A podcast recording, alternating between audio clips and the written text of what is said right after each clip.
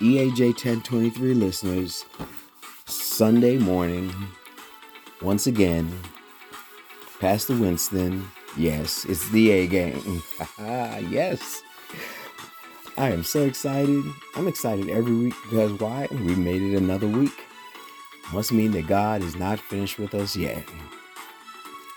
I've decided that for the next couple of weeks, for all of my listeners, whether you listen on EAJ1023, www, that is EAJ1023radio.com, our web-based radio station, which launched the A-Game. We're now doing the A Game 2.0. I'll tell you a little bit more about that. And you can listen to us on Spotify.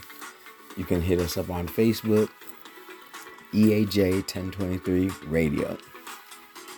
For the next few weeks, I believe I'm going to start working through a series on thought. I want to kind of focus in on the theme of I think it's forgiveness. It's forgiveness. It's the freedom. That's where the topic is. I really haven't even gotten a name for what I'm talking to you about yet. But there's a theme running through my mind that I think might take me a couple of sessions on my show platform here to do, talking about the forgiveness of God. And the reason why I believe I came to the decision to talk about this, there's a group that I work with, a men's group, and we came upon the topic. And through talking about the topic of our relationship with God, I kind of seemed to me that most people who believe in God affirm that God is loving. Yet despite this affirmation, it seems like there's a struggle in some way with the confidence, true confidence that God loves us. I struggle with that myself. It means that no matter how strong your relationship with God is, there seems that there's always an underlying fear that God does not love us as fully as the Bible claims that he does, or even sometimes our lives. And why this doubt? Well, 1 John 4:18 says, "Such love has no fear, because perfect love expels all fear. And if we are afraid, it is for fear of punishment. And this shows that we have not fully experienced his perfect love."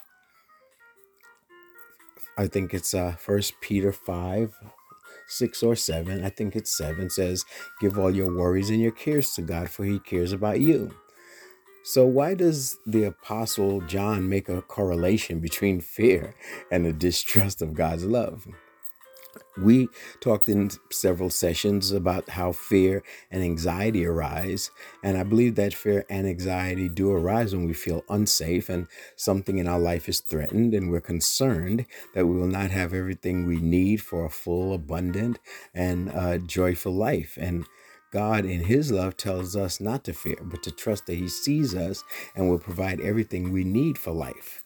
According to 2 Peter 1:3, it says, "By his divine power, God has given us everything we need for living a godly life." Therefore, we only experience fear when we distrust that God loves us and will provide for us. We fear the future consequence of not having that provision and scramble to manipulate it through our own efforts, creating tremendous amounts of stress. So how would fully trusting God's love have changed how you viewed your past fearful or anxious situations? We all have had them, and we have all had those times where it feels like we're just not really sure. We know that God is there. We know that God loves us, but we're not really sure, because some of us are truthful enough to understand it. We have some very unloving characteristics. Those characteristics are opposite or in contrary to who we know we are in the Lord. And so I think going through this process of this understanding from this perspective, because 1 John 4:8 says, "But anyone who does not love does not know God, for God is love. John doesn't say God loves. He says God is love. And what do you think he means by this? I think that by saying God is love, John declared that love is not something God does, but it is rooted in his character. It is his identity. All love exists because God exists. God cannot cease loving because he cannot deny his existence. And external circumstances and other people, player haters and people drinking haterade and your enemies that are all around you, they do not control the influence, though, of God's love for us. See, if God's love is constant, unchanging attribute rooted in his character, I want you to think about that. If his love is a constant and unchanging attribute rooted in his character, how does that affect how he loves us? Think about that. How does that affect how he loves us? Because God's love for us never increases or diminishes. You cannot increase his love by greater obedience or decrease it by our sinfulness. We cannot control or influence God's nature. He is who he is. In other words, God can only love you with a whole, complete, unbridled love. It is impossible for him to do any less. See, God's love is different than our own. Our love is always conditioned on something or someone. We love because we are loved or because the object of our love conveys something of meaning to us. All we know is conditional love. Even a mother's love for her child is conditioned on the fact that it's her child. And if our love were truly unconditional, we would love everybody, everywhere, equally, all the time. We would show no favoritism whatsoever, even to those closest to us. See, God loves everyone, everywhere, equally, all the time, regardless of how they behave or what they have done. He cannot, by nature, love anyone more than he loves you right now. You should give God an applause for that because it's true. And if you don't believe it's true, keep on listening. We will get you there. See, are you comfortable declaring right now, as I am at this moment, I am fully loved by God? Say it with me right now. As I am at this moment, I am fully loved by God. This is a great declaration because there's nothing truer than that in the gospel, in the Bible. Romans 5:8 says, but God showed his great love for us by sending Christ to die for us while we were still sinners. So if God loves us so profoundly that he's willing to die for us, why do we continue to resist him and so many areas of our lives? You know, if we fully trusted and embraced God's perfect and unconditional, unrelenting love for us, that how might that change our approach to life? Just think, are there some areas in your life that you know you're not trusting God's love for you? I can think of a couple in my own, and so welcome to the club. Can you share 1 hour with the God speaking about that? See, Zephaniah 3:17 states that for the Lord your God is living among you. He is a mighty Savior. He will delight in you with gladness. With his love, he will calm all your fears. He will rejoice over you with joyful songs. You know, I remember putting the kids to bed when they were kids. That's been a while. I'd always say, I love you and I like you too. I wanted my kids to know that as a parent, I love them, but I also enjoyed them. In Zephaniah, God foretold the judgment that was about to come to the nations, including Judah, but he also declared that there would be a day when God's wrath would be removed and he would restore his people to himself and rejoice over them with gladness and loud singing. This prophecy was ultimately fulfilled in Jesus Christ when he died to remove our sins and restore you to a relationship with the Father. He always loved you, but your sin had to be removed for there to be full reconciliation. Luke, in his Chapter 15:10 says, in the same way, there is joy in the presence of God's angels when even one sinner repents. So how do you react to the idea that God not only loves you, but actually rejoices over you when you turn to him? Oh, my God. Do you believe that God currently likes you? Do you think that he is still rejoicing over you? See, we have to remind ourselves that God delights in us.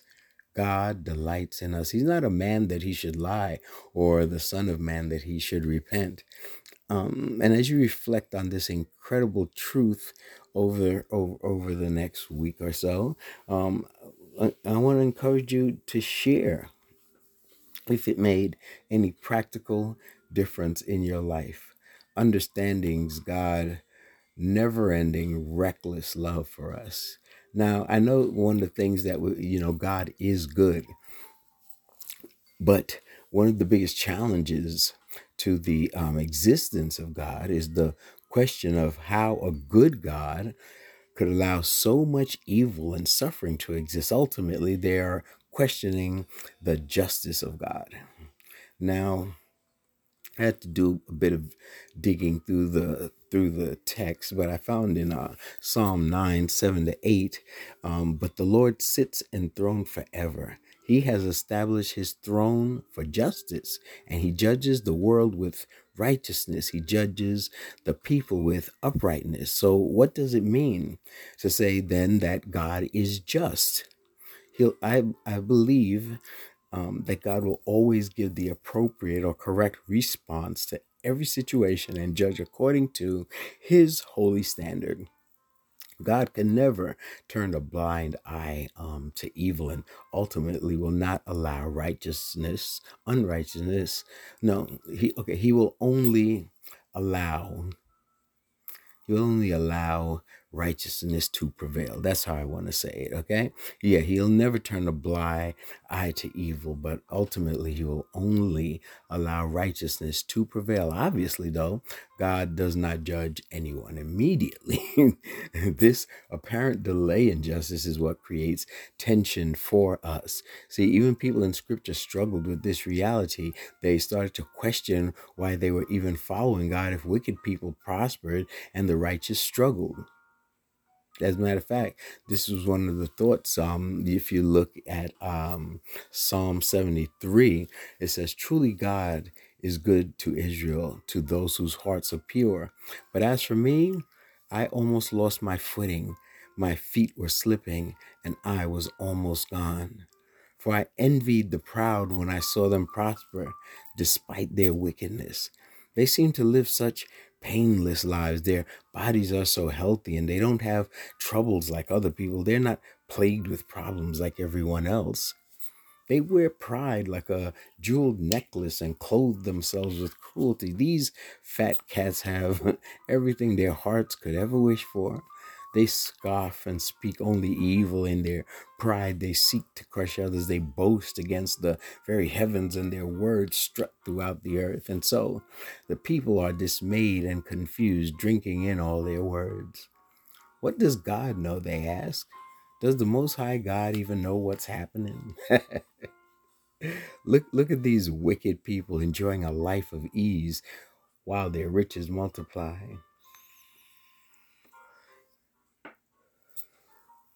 Did I keep my heart pure for nothing? Did I keep myself innocent for no reason? I get nothing but trouble all day long. Even mourning brings me pain. And if I had really spoken all this to others, I would have been a traitor to your people. So I tried to understand why the wicked prospered, but what a difficult task it is. Then I went into your sanctuary, O God, and I finally understood the destiny of the wicked. The psalmist had a change of heart or mind, it seems, as he walked into the sanctuary of God. He was reminded of the big picture of life. He realized that evil men will prosper temporarily, but that a day of reckoning will come when they will be destroyed. In the grand scheme of eternity, it's better to suffer in the present and invest in the eternity than to be judged for all eternity. And so Jesus said essentially the same thing when he said in Mark 8:36, and what do you benefit if you gain the whole world but lose your soul? See, David wrote a beautiful psalm relating how awesome God is in his omnipotence, omnipresence, and creativity. He is in awe of God's creation, especially how he had been at work in his own life from the moment he was conceived. But then as he reflected on those opposed to God and his purposes, it invoked or evoked a deep anger within him. You'll see that he wrote in Psalm 139, just verses 17 to 24, he said, "How precious are your thoughts about me, O God. They cannot be numbered. I can't even count them. They outnumber the grains of sand. And when I wake up, you're still with me. O God, if only you would destroy the wicked. Get out of my life, you murderers. They blaspheme you. Your enemies misuse your name. Oh Lord, shouldn't I hate those who hate you? Shouldn't I despise those who oppose you? Yes, I hate them with total hatred, for your enemies are my enemies. Search me, O God. Know my heart. Test me and know my anxious thoughts. Point out anything in me that offends you and lead me along the path of everlasting life." Tell me, have you ever been so angry at people that you wanted God to give them the justice they deserved right away? See, David had suddenly changed his tone in verses 23 or 24 of that psalm. See, as David was venting at evil people, calling out for their judgment, he suddenly paused, realizing perhaps that he is sometimes that evil person himself. David was not guilt-free and realized that whatever judgment he was calling down on others, he himself, might also deserve it. So David takes a more self-reflective, repentant approach, asking God to reveal unrighteous thoughts in his own life. Clean up your side of the street or your front porch before you come sweeping up our minds. What can we learn from this turnaround in David's thought? Excuse me. All right, got that out of the way. So I don't think we should be too quick to ask for immediate judgment. No, God, please no. See, God is the judge, and he will judge righteously at the appropriate time. Instead of demanding justice, we should reflect on our own lives and praise God for the grace he has shown throughout our lives. In other words, we ain't so suchy much. If God were to judge all evil right now, what would be the consequences for all people? If God judged everyone's evil actions right now, then everyone who had not received Christ's forgiveness would be eternally condemned. Because of his holiness, God must ultimately destroy all evil regardless of the extent. Romans 6:23 reminds us that for the wages of sin is death. You see, there is an appointed day of judgment coming, according to Revelations 20:11-15. He says, "And I saw a great white throne and the one sitting on it, the earth and the sky fled from his presence, but they found no place to hide. I saw the dead, both great and small, standing before God's throne, and the books were opened, including the book of life. And the dead were judged according to what they had done, as recorded in the books. The sea gave up its dead, and death and the grave gave up their dead, and all were judged according to their deeds. Then death and the grave were thrown into the lake of fire.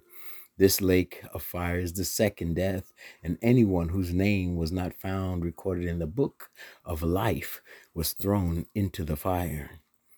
Peter tells us, "And at the same word, the present heavens and earth have been stored up for fire. They are kept for the day of judgment, when ungodly people will be destroyed." See, if in light of this reality, do you want judge to judge yourself or even others? I mean, right now?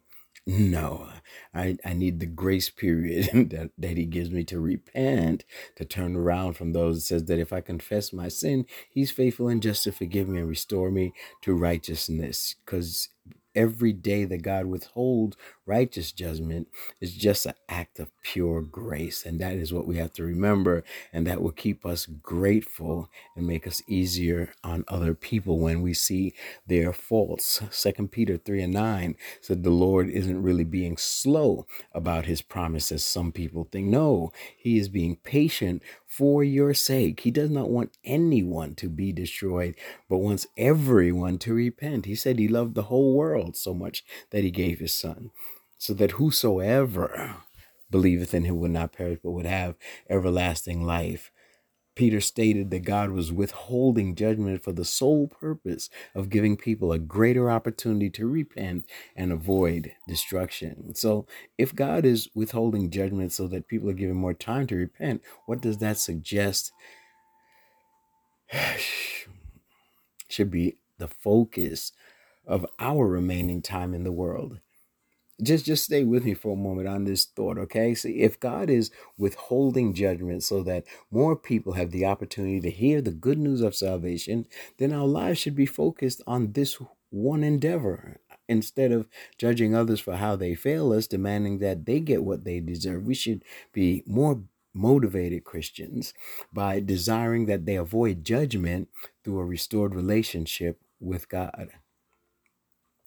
I want you to take some time and just think about this. Like I said, this thought, as I'm doing the writing on the thoughts and looking up the scriptures and keeping everything in context, we understand. I think this is going to take you definitely more than this session because I'm still kind of writing. So the problem with our judgment, because there's God's just judgment and his righteousness in the middle of it.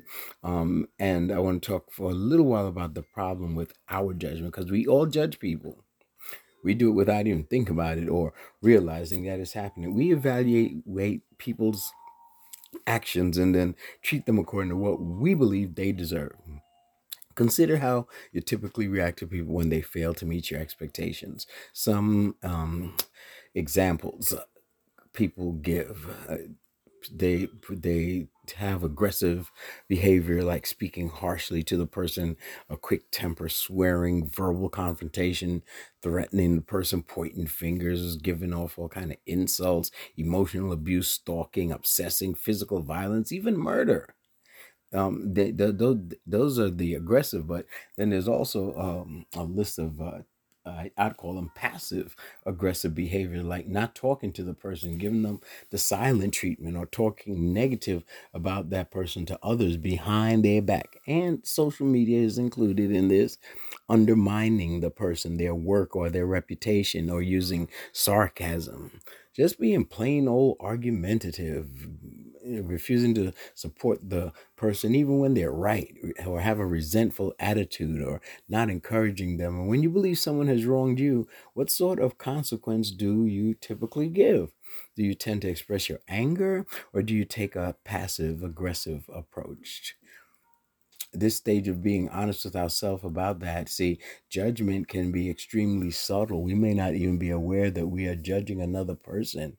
See, every time you withhold the full extent of your love from a person because they have not lived up to your expectation, you have judged them.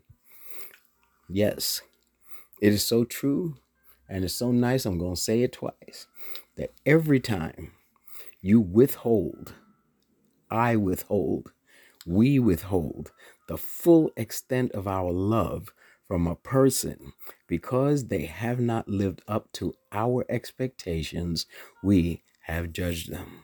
What do you think about that quote? I'd like you guys to call in to EAJ1023 and let him know what you think about that, right?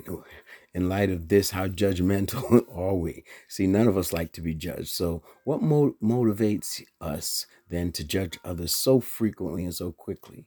You know, see, there's three significant problems I just want to touch base on when it comes to judging others. Number one, according to the scriptures, we make terrible judges. Matthew 7:1-5 says, "Judge not, that you be not judged. For with the judgment you pronounce, you will be judged, and with the measure you use, it will be measured to you." Why do you see the speck that is in your brother's eye, but you do not notice the log that is in your own eye? Or how can you say to your brother, let me take the speck out of your eye when there's a log in your own eye? You hypocrite, first take the log out of your own eye, and then you will see clearly to take the speck out of your brother's eye. That's it in a nutshell. That's why we make terrible judges. We make terrible judges because we have sin in our own lives. No one has the right to judge another person because we're all guilty. When we're not, I'm not talking about pointing out a sinful behavior. We're talking about the kind of judgment where we condemn them to one place or the other at the end of their physical existence. Like condemning someone to hell. Only God can do that. And we never know. See, we tend to diminish our own sin while evaluating or elevating the other person's sin. Jesus stated that only he who is without sin should cast the first stone. So none of us are guilt-free. We should focus on our own issues before being quick to judge others for their issues. I know it might be tight, but it's right. You know that. Romans 2:1 says, you may think that you condemn such people, but you're just as bad, and you have no excuse. When you say they are wicked and should be punished, you're condemning yourself. For you who judge others do the very same thing. See, we might argue that we don't do the same evil things. We have never done anything as harmful to others as what other persons have did. What do you think Paul means when he says we are more sinful than we realize? That we tend to judge based on the second greatest command of loving others. In other words, we determine righteousness based on how we treat one another on a horizontal plane. Meanwhile, we're ignoring the greatest command of loving God with all our heart, soul, and mind. And the reality is that we have never kept the greatest command.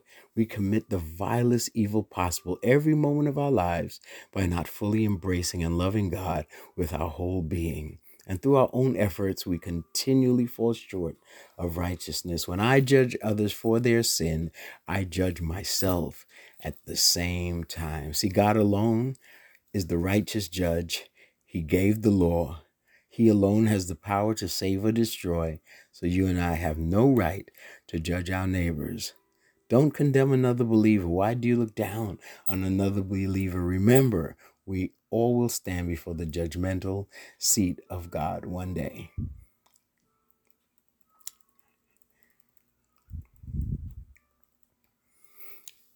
Just a parting thought is, you know, what ways rejecting God as judge a worse offense than what the worst offender has done to you. See, okay, it's not only does rejecting God as judge break the greatest command, but it also distorts our very understanding of the nature of God.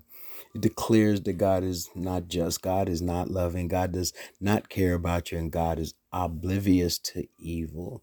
In other words, we declare ourselves and others that God is not God. He cannot be trusted, and by implication, he is not worthy of worship. Therefore, in light of God's failure, we must take matters into our own hands and enforce real justice. This is why we discover there is little desire to authentically worship God when we judge and condemn others.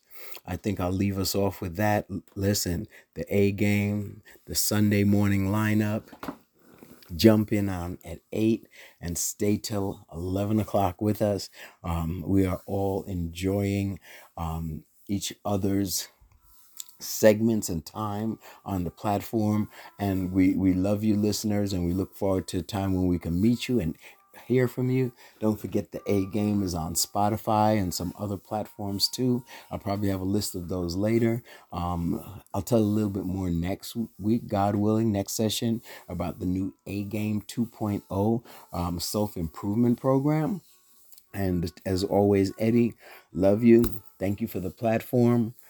All the EAJ1023 family, love you. Love being on the platform and sharing the time and sharing our gifts, talents, skills, and opinions with those in the world around us and the EAJ 1023 listening family. God bless you. And don't forget, be blessed. You are blessed, but be blessed on purpose. Because that's the way God wants you to. He blessed you on purpose. So just be blessed on purpose. You don't got to deserve it, anything. He just did it for you. That's why it's called a gift. Amen. Amen. God bless you all. One more time. Remember, ain't no stopping us now. Ask Eddie OJ. He'll tell you it gets better. Won't you, Eddie?